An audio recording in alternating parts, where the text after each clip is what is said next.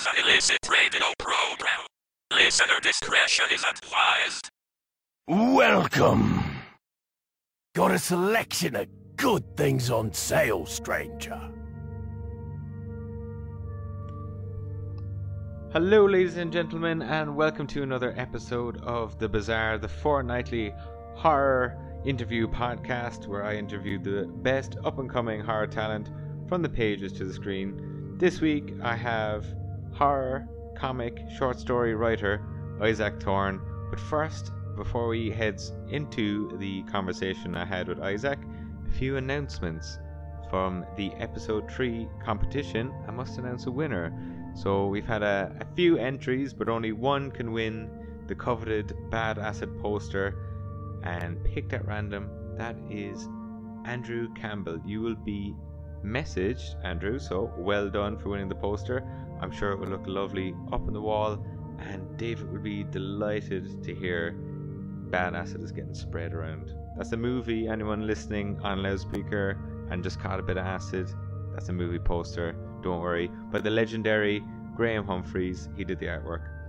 So without further ado, coming up next, the conversation with Isaac Thorne. Sit back, relax, and enjoy the show.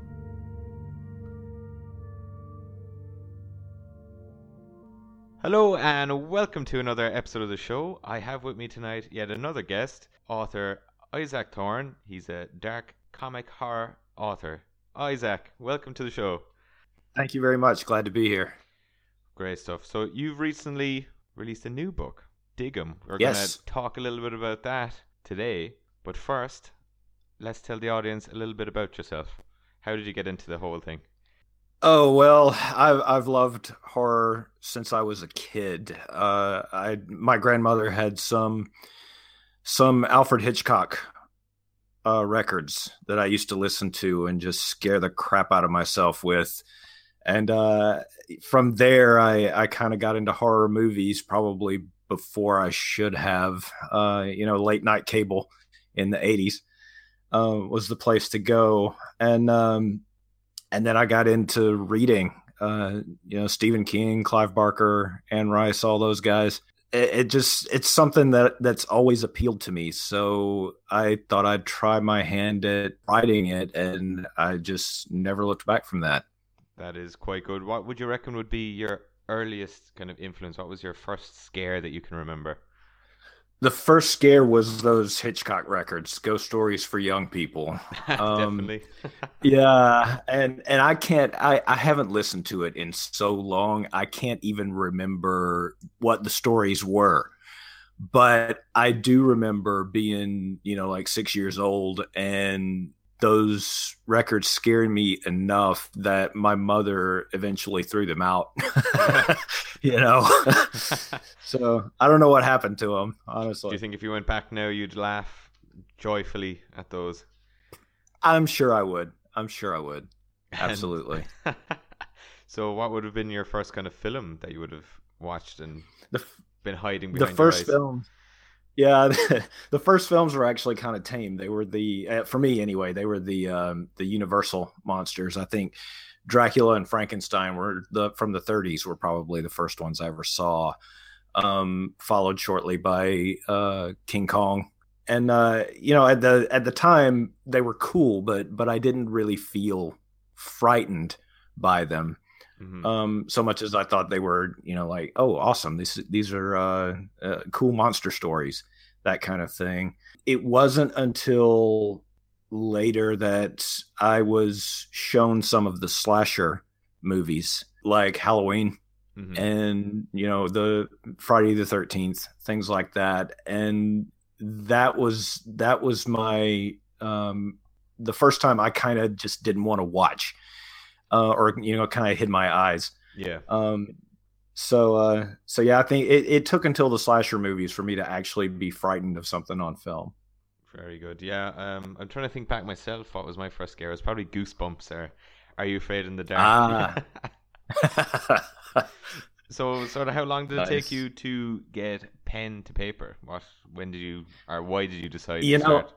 I actually, as far as the horror stuff goes, I I uh, I started writing that when I was a teenager, but writing itself, I was doing, you know, from from the moment I could form sentences on paper, I I wanted to kind of create my own little worlds because I've always kind of uh, lived inside my head. You know, I, I was quiet, introverted kid, and and my imagination was a comfortable place for me. So I uh, I've been writing for a long, long time. Um, the horror stuff more from my teenage years, which you know are pretty horrific for for anyone who's been through them. Um, so uh, so that's where I started started writing the uh, the scary stuff. And you know how many unpublished works are kind of hidden in drawers around the place are. Oh, I have no idea. many, many, many. I've got. Uh, I, have I've still got stuff on that's stored on uh, like five and a quarter inch floppy disks that I, you know, I have no way of accessing now. uh, yeah, I'd say you're so, thankful for that too. Boy.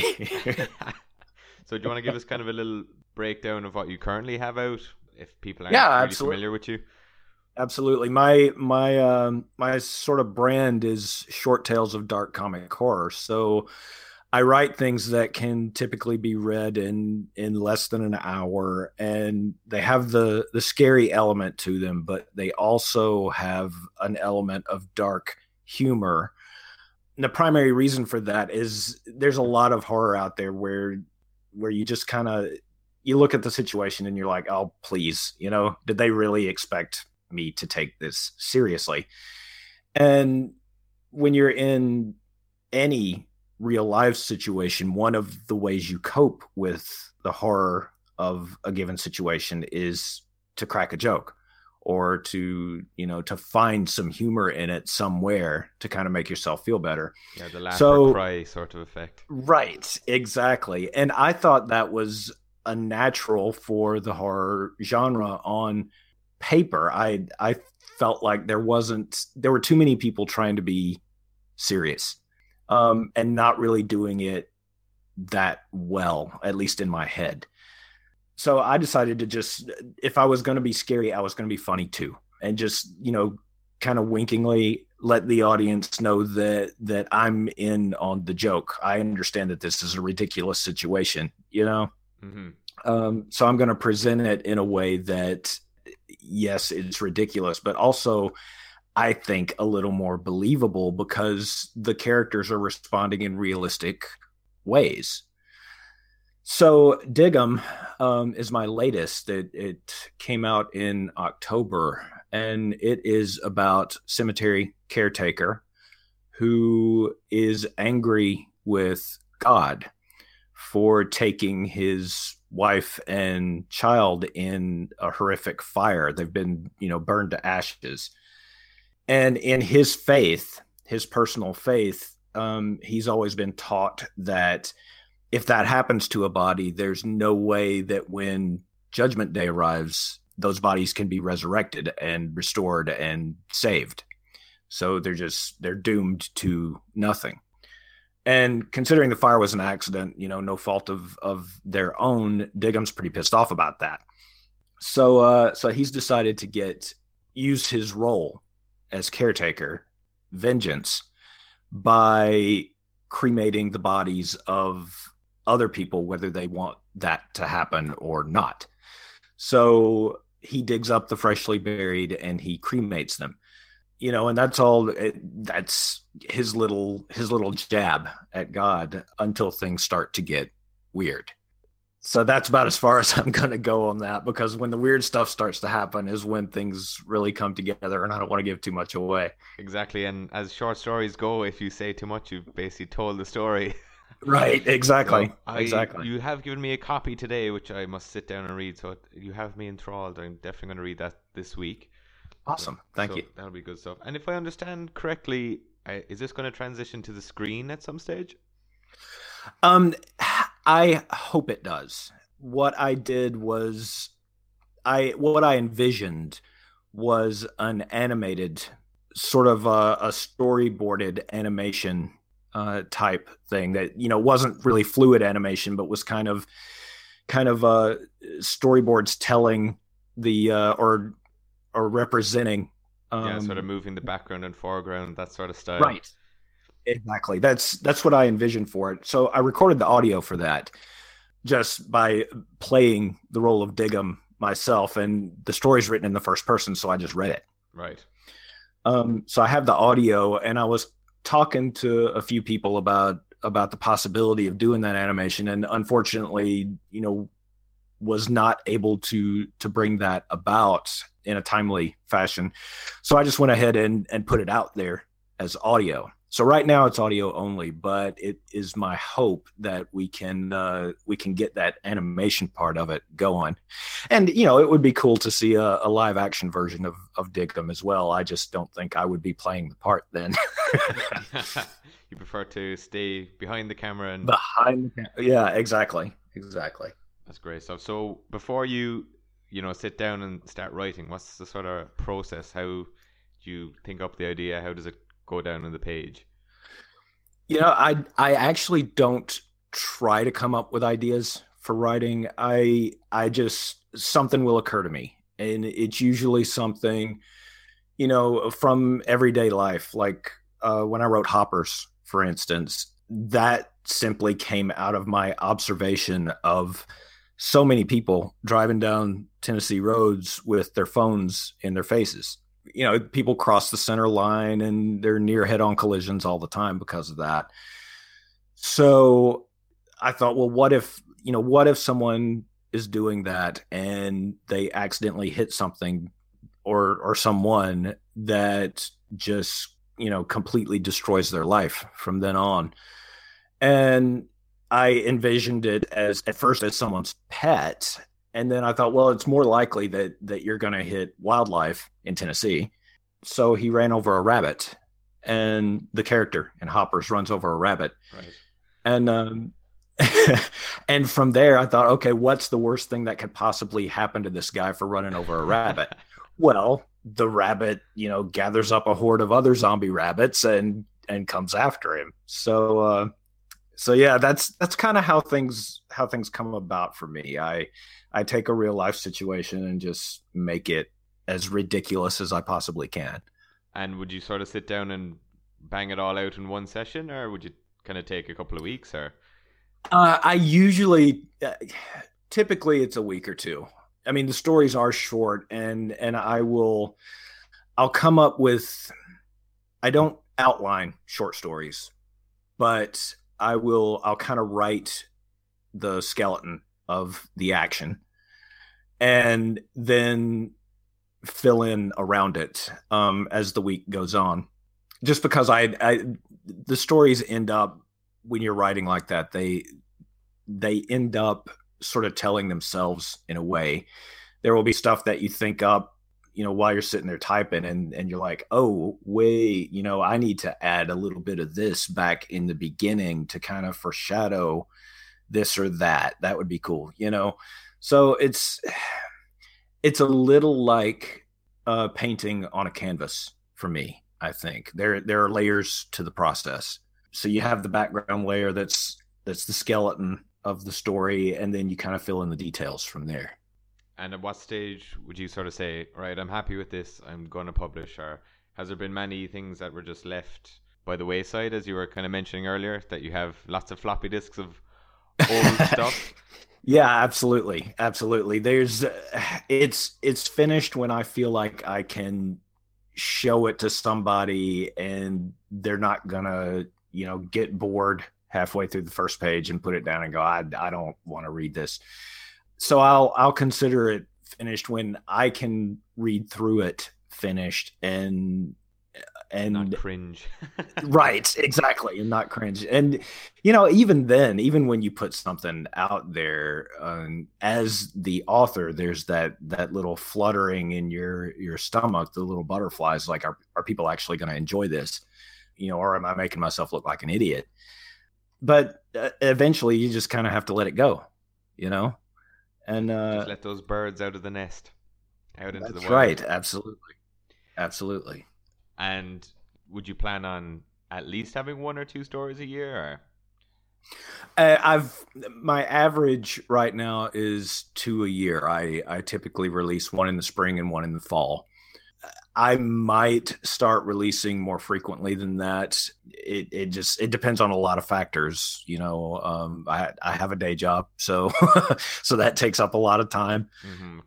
You know, it's it's a matter of of being able to to get the polish on as much as I can. I've got a new one that I'm planning to release in the spring called Decision Paralysis.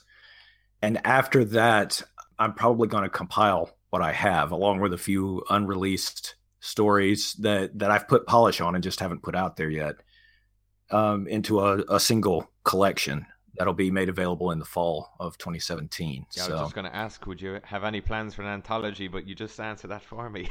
yes, yes, that is in the works. and do you think you'd release it on paperback, or would you still go Yeah. down the e-publishing route, or what you reckon? I, I'm gonna do I'm gonna do both with the collection. Actually, I um I I haven't put the shorts out on paper just because uh, I mean it it's really print is is much more expensive than an ebook. Of I can put an ebook out there for 99 cents. It doesn't really cost me anything to do that. yeah, You know, you you try to put a 25 page it's it's really not worth it the amount of money it takes to to put something out there that's that short you know in printed form unless there's something really really special about it like color illustrations or something like that you know a comic book that's awesome um yeah. but That's what you uh, need to do for it's- Diggum now is uh, get the accompanying the accompanied comic book instead of a, a short film. that would be awesome yeah That's an that idea would be awesome. I, I don't know much comic artists though, so I think you're out of luck. Yeah, I don't. I always kind of envisioned it as uh, as Walking Dead style, you know.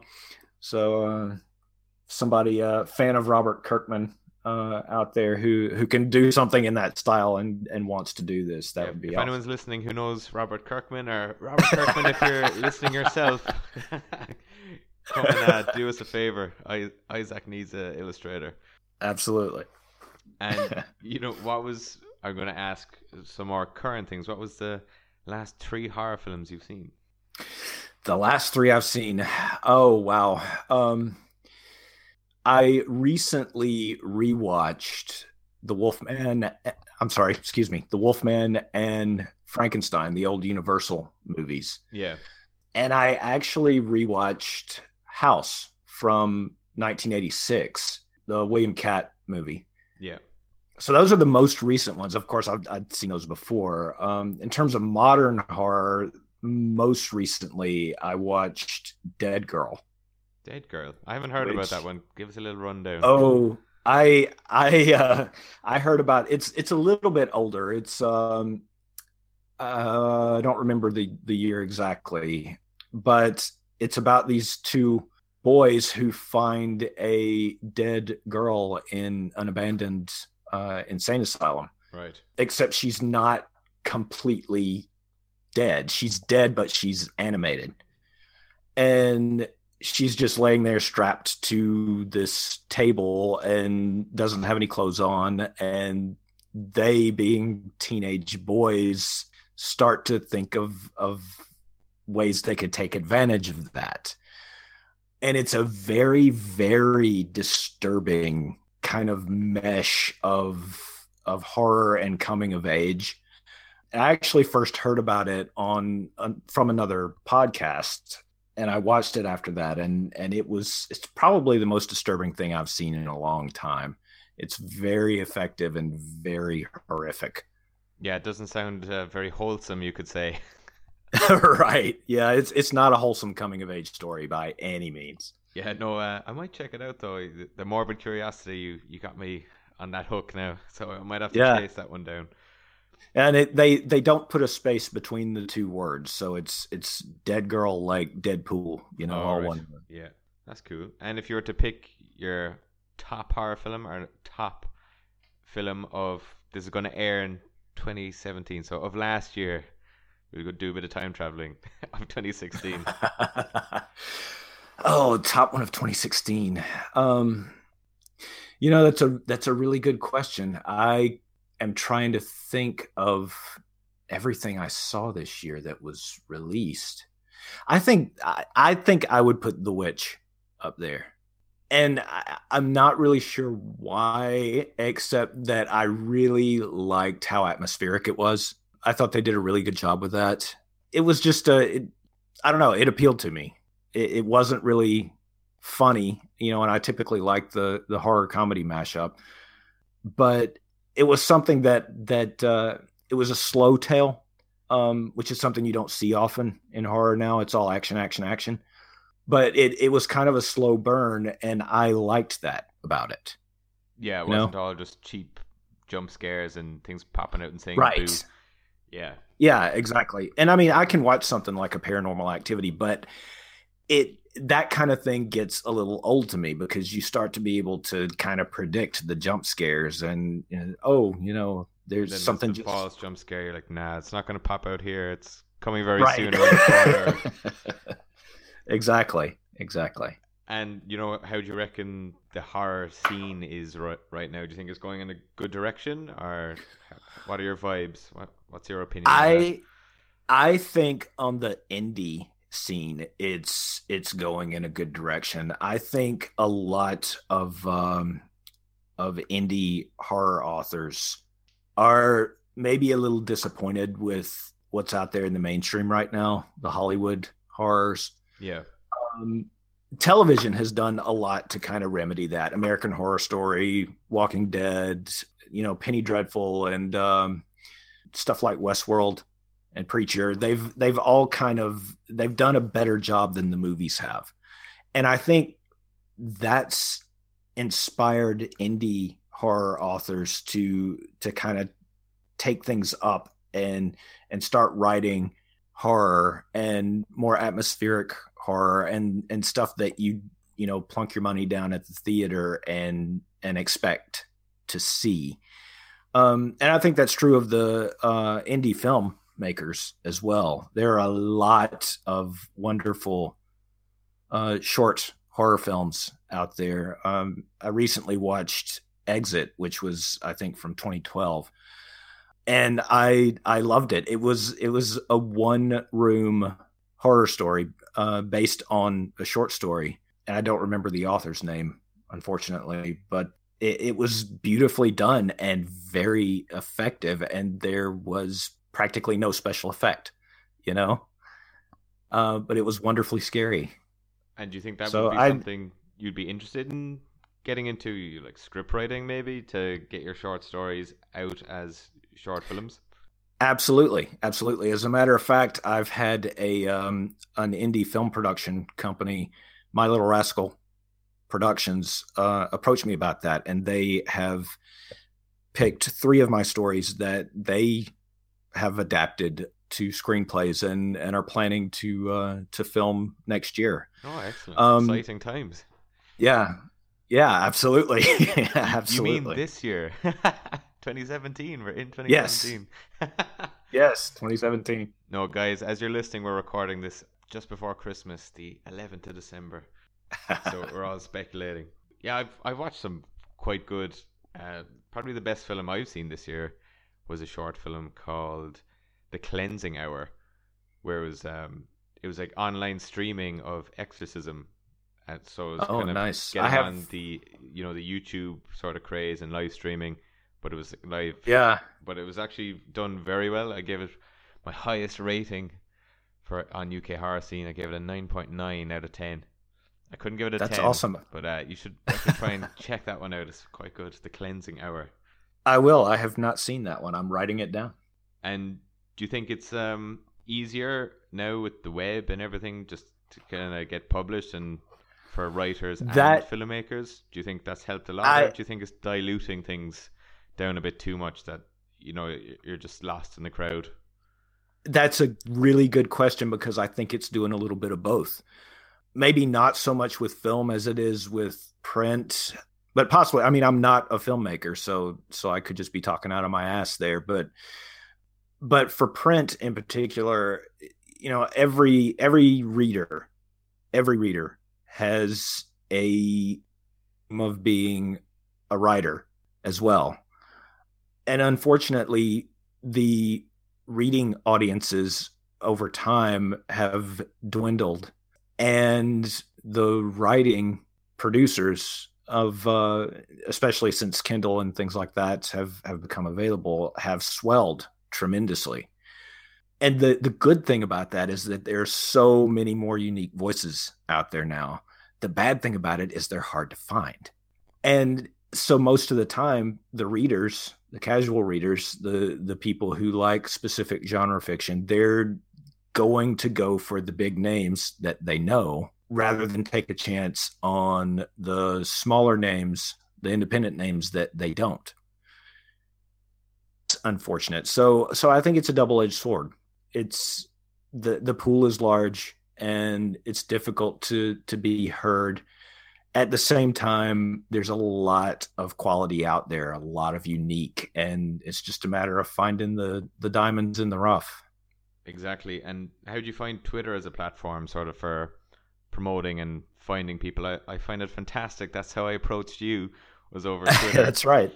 I, I agree with that completely. I'm I'm addicted to Twitter. I'm on there all the time and I'm I'm kind of on Facebook secondarily. You know, most of my Facebook posts are copies of my Twitter posts. Of but uh but yeah, I I love Twitter. I'm on there constantly. Yeah, I mean, I'm I'm avoiding Facebook altogether cuz I just don't use Facebook anymore. Right. I I, I just don't enjoy it. But Twitter's just great for just a quick look. People, you're getting notifications, you're messaging a lot of strangers. But there seems to be a nice, there's like a virtual community, which yes. is not in a big group per se, but I've definitely seen you as one kind of, we are, we're all you know the six degrees of separation kind of thing right in in the horror community i see the same names coming up all the time, even though I wouldn't be directly interacting with people. And that's good to know that there is a you know a lively group of people out there, and everyone's very passionate Absolutely. about it. I I haven't come across any sort of bullshit. Uh, you might say on Twitter, everyone's fairly good, fairly open. Besides the odd bots and sex bots and spam bots. Absolutely. So no, I I'm finding it very good. Yeah, well, you know, if it wasn't for Twitter, I I would not have met you. I would not have met the My Little Rascal folks that are doing the films. Would not have have been introduced to Bleeding Critic or you know Carmen Online Theater Group or any of these podcast shows that I've done over the past year. It's just been wonderful for me. It is, and that's why I sort of decided to make this show myself because you know, giving people a voice outside of the 140 character limit, I think is quite important. Uh, there's a lot of Absolutely. podcasts out there that like to discuss the content, but never the people that create the content. So that was sort of the whole concept behind this to sit down, have a nice friendly chat. Yeah, that's fantastic. Fantastic. And of course, you're over in Tennessee and I'm here in lovely Dublin in Ireland and it's great that we can connect like this. The internet's a beautiful thing. You, you it is. It is. It's it's you know back in when I was growing up in in the eighties, you know, teenagers had had a phone, and the phone was most likely attached to the wall. And you know, if you if you wanted to call someone other than out, outside your area code, you were going to pay a fortune for it. And the the internet has just taken all that down and it's amazing to me that I'm talking to someone from nearly the other side of the world you know?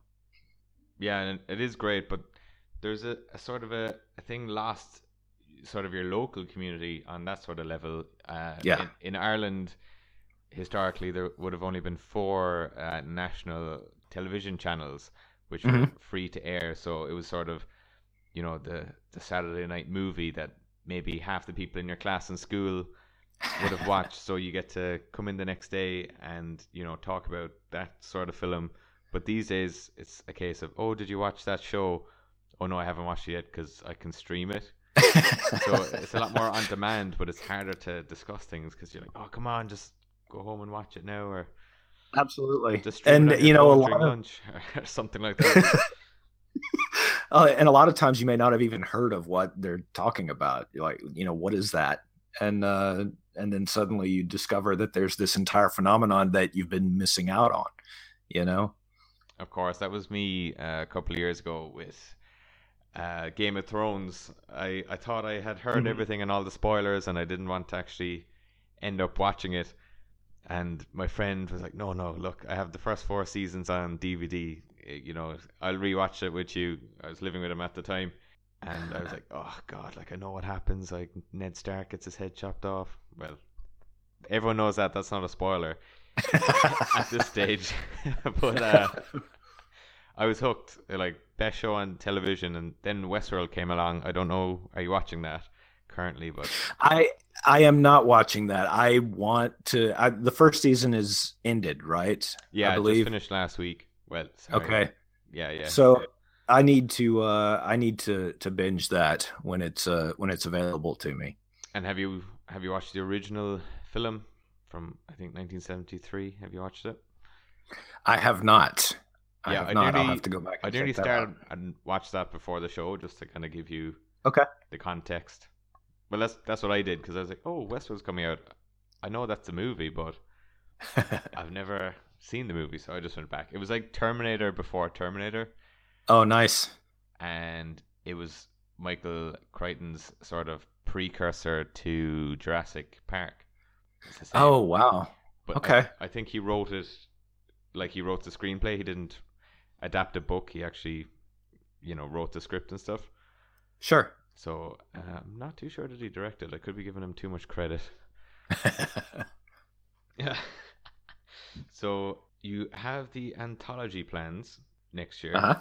and any other plans besides that, or for next year? Um, the an- the anthology and the uh the films for next year. I'm I've got some ideas for a longer work. And it's something that I've been thinking about for a long, long time. And I've I've actually written a first chapter of a novel, but um it oh it all depends you know i'm i'm gonna probably try to bang on that a little bit and and see what comes of it but we'll see there there might be uh some other things in the works Right. And you know, when you are going, just going back to the process, like how much of yourself do you reckon ends up in the book, or are you sort of adapting, as you were saying, the everyday things into something a bit more Yeah. funny and macabre? But it like right is it kind yeah of there's well there's a lot of there's a lot of any author in their own work uh, i think. I mean like you you can't read stephen king without recognizing that it's stephen king. Even the the richard bachman books when you after you know that stephen king wrote them you read them and you say oh uh, that should have been obvious.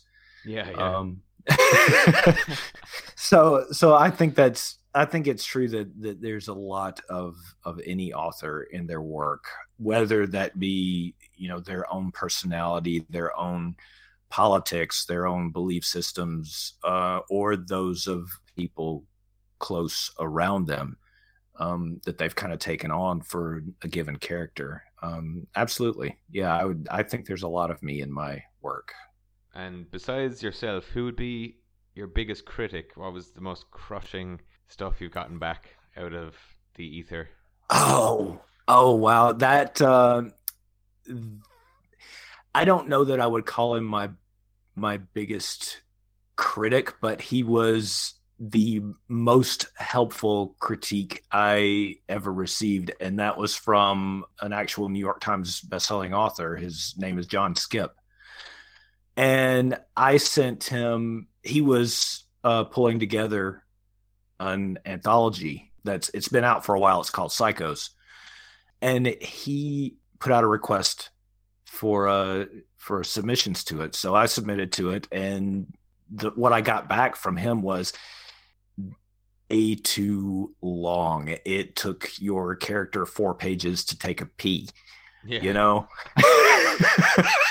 so so uh, that it was it was kind of the feedback i mean when you first read uh, critical feedback like that you you kind of you feel your heart sink a little bit um, naturally but uh, but in the end it's to the good because it makes you a better writer makes you a better storyteller especially if you can put yourself in the reader's place rather than just oh i'm this brilliant writer and everybody's going to read my stuff and and love it no matter you know whether i i'm writing gorgeous shakespearean prose or or shit on the page. If you can look at it from the reader's perspective and and not as your own creation or just allow yourself the window of of negative feedback and try to see it from that perspective i i think you do yourself a big favor in terms of the product you put out there.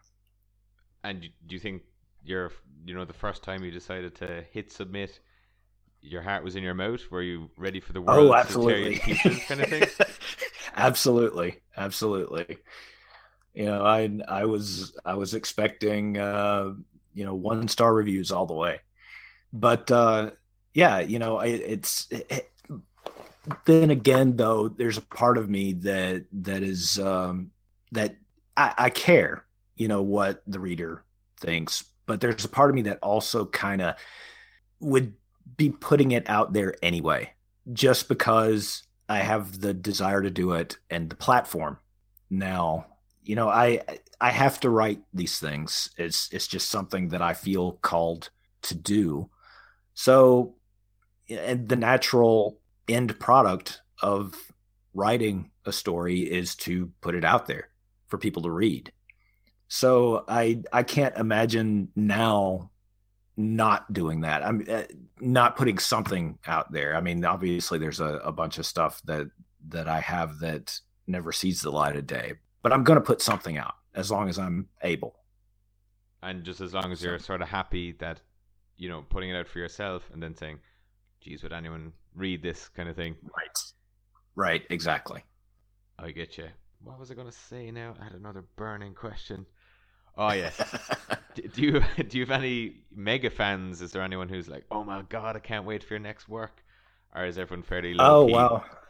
Um, I don't know that I have any any mega fans. I I have uh I have some people who are are very uh vocal in their support for me and and they're awesome and I'm so happy again they're people that I've primarily met on Twitter and who are are uh filmmakers and musicians and and authors in their own right you know artists in their own right and and are very supportive of me and i i love them for it I would imagine so. So, for a, shot at a humble brag, who is your be- biggest endorsement?